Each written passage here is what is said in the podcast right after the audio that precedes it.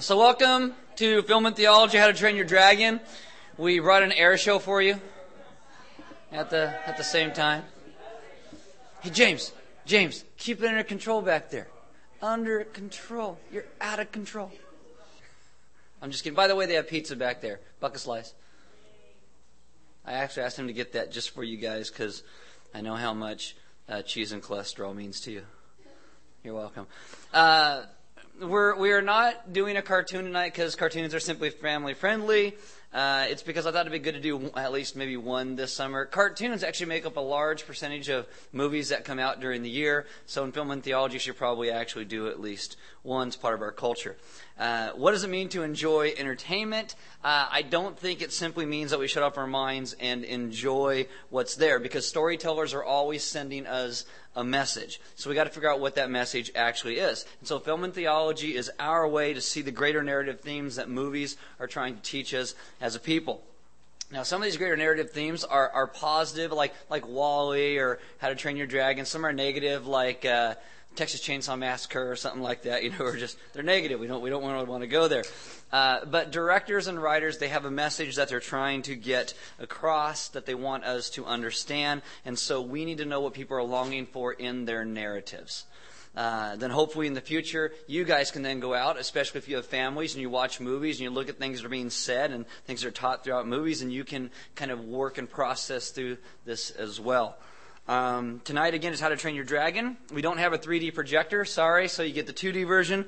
It's still pretty good. It runs 98 minutes long. Uh, all the sources say it cost about $160 million to make. I do, not, I do not know why ones and zeros cost that much money to make into a film, but apparently it does. It has made over $500 million worldwide at this point. Part two is actually in the works right now. It is written and directed by Dean Dubois, Dubois, Dean Dubois, and Chris Saunders. These two guys right here. Uh, the guy on the right is Dean. He actually wrote Lilo and Stitch, one of my favorite Disney movies ever. He also did Mulan. Too much singing, didn't like it.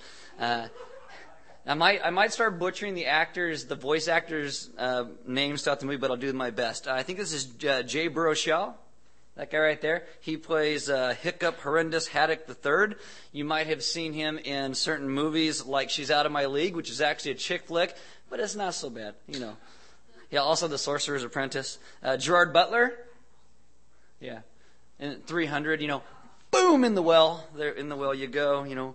This is Sparta law-abiding citizen. He is actually in a in a new movie that's coming out. If they don't butcher it, it should actually be pretty good. It's called Machine Gun Preacher. Machine Gun Preacher is a movie about a guy named Sam Childers. He is a former drug dealer, biker. Uh, God finds him and redeems him, and he becomes a crusader uh, for Sudanese children who are forced into uh, becoming soldiers in the war over there. So hopefully the movie will represent the guy pretty well. The next guy is Craig Ferguson. Craig Ferguson. He has a late night TV show. Mikey thinks he's funny. I don't think he's very funny, but whatever. Uh, his character is Gobber the Belch. Yeah, and he's got throughout the movie. What you'll see is he will use about 14 different attachments on his arm there. Uh, America Ferrera. There she is. She's actually Ugly Betty. If you guys, yeah whatever. Okay, she's uh, Astrid. Uh, Christopher Mintz Plasse. I don't know if I say his last name or not. This he he. This guy is Fish Legs Ingerman. And I have no idea how this nerdy dude does, but he is in like every raunchy teen comedy out today. I do not understand how he gets the parts. Uh, Jonah Hill also seems to be in every single one of these type of movies these days as well, but he plays uh, Snotlout. And then lastly, you have T.J. Miller and Kristen Wiig. Kristen Wiig's from SNL, if you guys don't know Saturday Night Live. Uh, this is Tuffnut and Ruffnut Thorston from the movie. Oh, and then last, actually, uh, David Tennant. This is David Tennant. Okay, David Tennant, if you guys don't know, is well. Uh, up until a year and a half ago, he was Doctor Who. Uh, and if you guys, have, he is probably the best Doctor Who I have I've ever seen. I love David Tennant as Doctor Who. Uh, Doctor Who, Doctor Who, David Tennant actually uh, voiced the the audiobooks. He voices the audiobooks. He narrates on the website, and they put him in the movie. But originally, they didn't even credit him in the movie. Uh, but they think he actually plays a character named Spitelout, but there you go. Uh, How to Train Your Dragon is the fifth highest grossing animated film of 2010. Cartoon Network has now acquired the rights to this. It's actually the, the first um, movie like that. I think DreamWorks owns that is the first show that they're going to do that's not on Nickelodeon. They're going to do it on Cartoon Network. That's going to show us sometime in 2012. Uh, in the in the book itself, uh, Toothless, uh, Hiccup's dragon it's equivalent to the size of a, of a terrible terror dragon, but in the movie they wanted to make it a lot bigger, so they made it a night fury, the rarest of all dragons, so they could actually ride on top of it.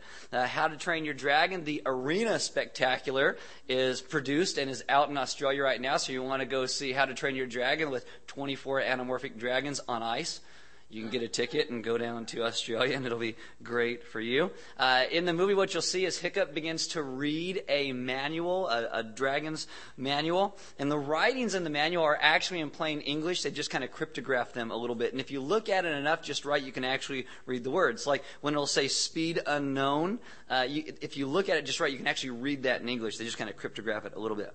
Uh, at the beginning of the movie, there's a little narration, and Hiccup says this. He says, "This is Berk. It is 12 days north of Hopeless and a few degrees south of the freezing of freezing to death. It's located solidly on the meridian of misery. My village, in a word, sturdy. It's been here for seven generations, but every single building is new. Now, the name of the village, Berk. It's actually a British derogatory term that means fool, and so they thought it'd be funny to put them to call the the place fool." If people don't know it, they're even more fools for not knowing that. So now you do, and you're not, apparently. Uh, the Night Fury dragon in the movie was originally going to be wolf-like in appearance, but uh, as the as the uh, guys were going through and looking at the DreamWorks producers saw one of the screensavers of one of the guy one of the animators, and his screensaver was of a black leopard. When they saw they went, "Oh no, that's what it needs to look like." So then they patterned it after a black leopard, making it more feline in appearance. Now, and this is, this is kind of funny. The sounds that the terrible terror dragons make in the movie, all the growling, is based upon a purebred chihuahua named Paco from Cottage Grove. Uh, Nia Hansen, the sound designer at Skywalker Sound, contacted the owners after seeing a video on YouTube of their dog, and they paid Paco $100 for using his voice. Here, here's one of the videos on YouTube of Paco.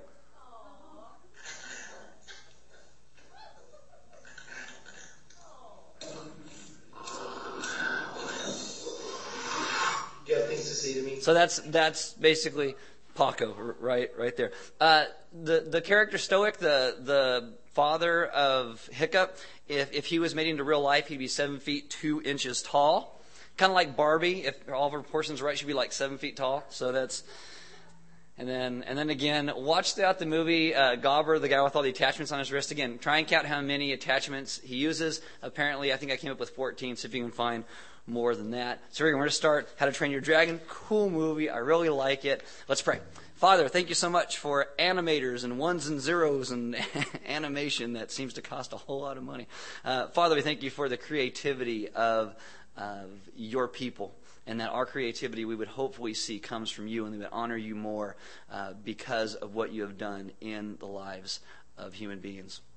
Father, we ask that all glory and honor goes to you. And again, we do thank you for film and cinema and ask that we thoroughly enjoy How to Train Your Dragon. Amen. Okay, so who wants a dragon?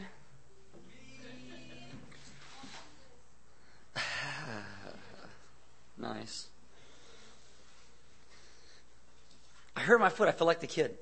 Like I limp around. I'm like, oh, oh mine's not made of like I'm going to be brief because there's some kids here. I'm sure you guys want to get out of here. So, I think How to Train Your Dragon has a lot of narrative things in it. Uh, Romans 5, uh, 5 3 through 5, Paul says this More than that, we rejoice in our sufferings, knowing that suffering produces endurance, and endurance produces character, and character produces hope, and hope does not put us to shame because God's love has been poured out into our hearts through the Holy Spirit who has given, uh, who has been given to us. I think you see that idea kind of played out in Hiccup. He, he suffered for his belief to be true to who God made him to be. You see the guy in the movie goes, you know, you're just being who you are. At the very beginning, he says this. But that suffering brought about his endurance. And then that endurance then leads to development of his character. His character then produces hope, and the hope is not then put to shame because eventually he saves the entire village. Now, I also think that this movie This is a great way to understand gospel community as well. I'm not just playing off what Mikey said about the King's speech a couple weeks ago, uh, but I, I, really do. Uh, because the movie starts on a Viking island. Uh, there's this antagonistic relationship with all the dragons. Uh, it's simply a way of death for both humans and for dragons. And eventually the young hero brings about the revival in this whole community that show that there's a better way to live. But of course, along the way, you know, it's not accepted immediately. There's a few hiccups along the way. I told Mikey that last week, and he goes, "What?" And I go, "The guy's name's Hiccup," and he goes, "Oh." this makes more sense. Uh, I I think the story itself is very significant. You know, uh, of the he's the first human in 300 years to choose to not kill a dragon. Then he's the first to ever actually ride one himself. And the, the, there's like four acts in the movie, and the whole second act of the movie is the contrast between loving your enemies versus learning how to kill your enemies. I mean, we, where people are kind of taught, taught in our culture from the, our youngest age that we punish our enemies. We hate those who don't want to be friends with us. We look down on those who are not like us. We, we dishonor the image of God in other people because of how we treat them. And yet Jesus tells us in Matthew 5, 43 to 45, you've heard that it was said, you shall love your neighbor and hate your enemy. But I say to you, love your enemies and pray for those who persecute you so that you may be sons of your Father in heaven. Now, we always talk about that statement, and we like that statement, but almost nobody lives that statement.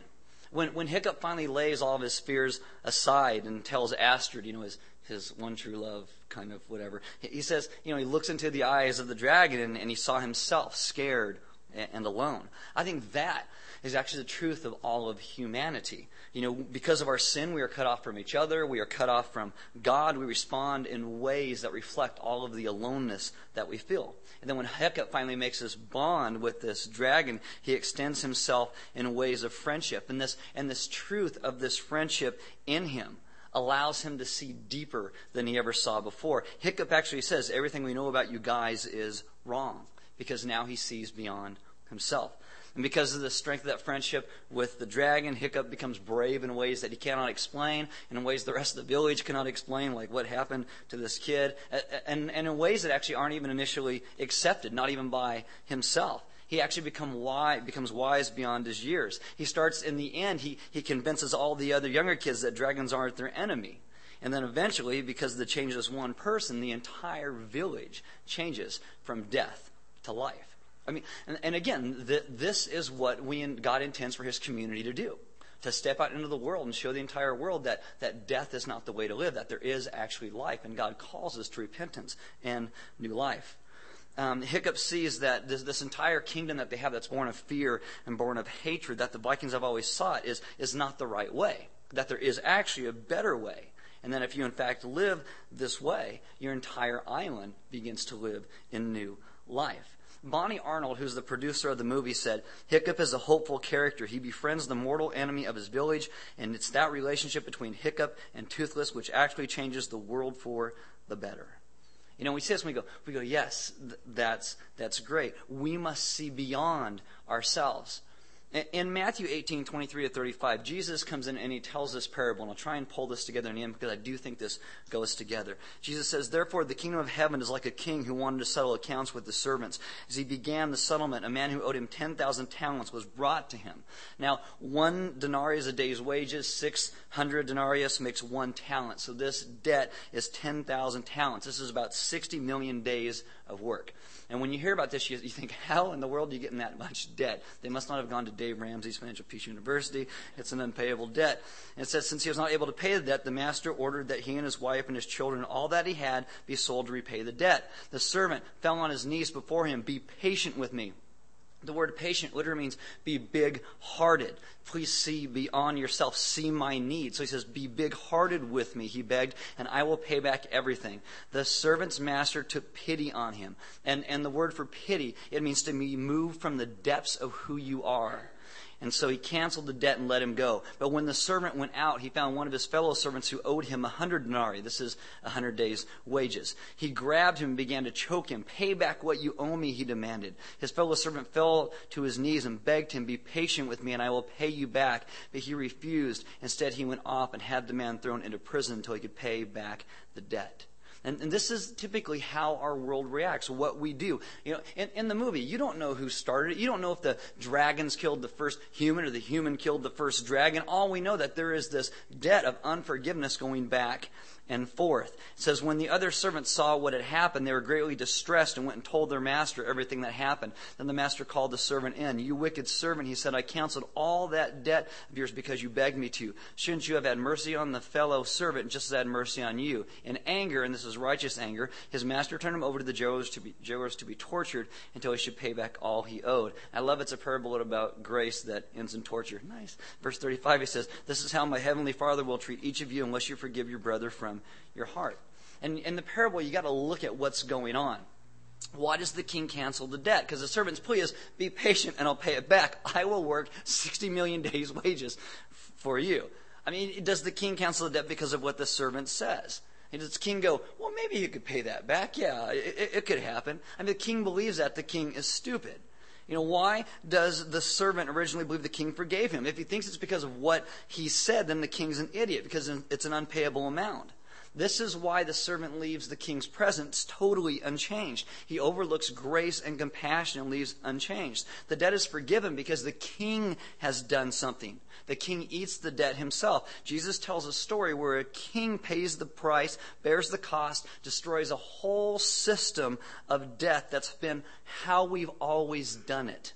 For the past 300 years, we just kill the dragons and they, they kill us. That's what happens. And the king destroys that so we can have new life. Forgiveness costs somebody something. You know, the, the king gets rid of the system. The servant himself goes out and clings to the system that leads him into uh, prison, torture, and, and death. Now, what you see is that God kind of lumps all of us in, in the $60 million or 16 million days wages category. That this is, we all have a debt that we cannot be, pay back. And yet God forgives us and God loves us and God brings us home and offers us redemption. And then we are to then turn around and offer that to other people, offer new life to other people. In Jesus' story, the man asks for grace, and the king actually gives him grace, and that is the gospel. And then and the master says, Shouldn't you have had mercy on your fellow servant just as I had mercy on you? A people of the gospel, who live the gospel, people who walk and live in life, and not those that bear grudges and hold on to everything in our lives that keeps the war going on and on and on. See, How to Train Your Dragon is a great metaphor of letting go of all the animosity, all the bad blood, because what you see when they let go of their hatred of the last 300 years. The entire community grows, they expand, they become greater than they ever were before, that where they live, their home becomes a better place. And in truth, this is all of which God intends by reconciling us to himself and reconciling us to each other. Then he gives us that ministry of reconciliation. Now, How to Train Your Dragon, it is a fairy tale, but I'll tell you that I believe that God intends for his people to live true fairy tale, that we have been forgiven, so we forgive others, and that we have then been moved from death into life, and we get to live the life that God calls us to. That's what I see. You guys need to say anything else? Anybody? Oh. Anybody else? See anything? Because there's, because there's lots of stuff in there besides that. That's, that's just what really stands out to me. Father son relationships, now, you guys are like a tough crowd. tough crowd. You have any questions about it? Oh, did you?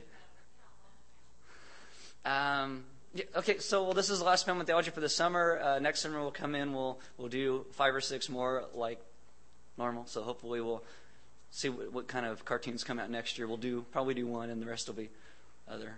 Christopher Nolan, I'm sure, will be in there somewhere in some movie of, of of some sort. All right, uh, let's pray. Father, thank you so much for the redemption that you offer us as your people, for coming and seeking us, and for uh, eating the debt of our sin yourself. And I ask that then you would teach us how to in turn offer life and not death to those around us, that we would uh, live in such a way that we have these types of friendships that expand the community that you plan for us to live within. We thank you for being a God who uh, though we have nothing good in ourselves, you come and offer us your goodness. And you lay that upon us. And so we now get to live and walk in your grace and goodness. Amen. All right. Have a good night.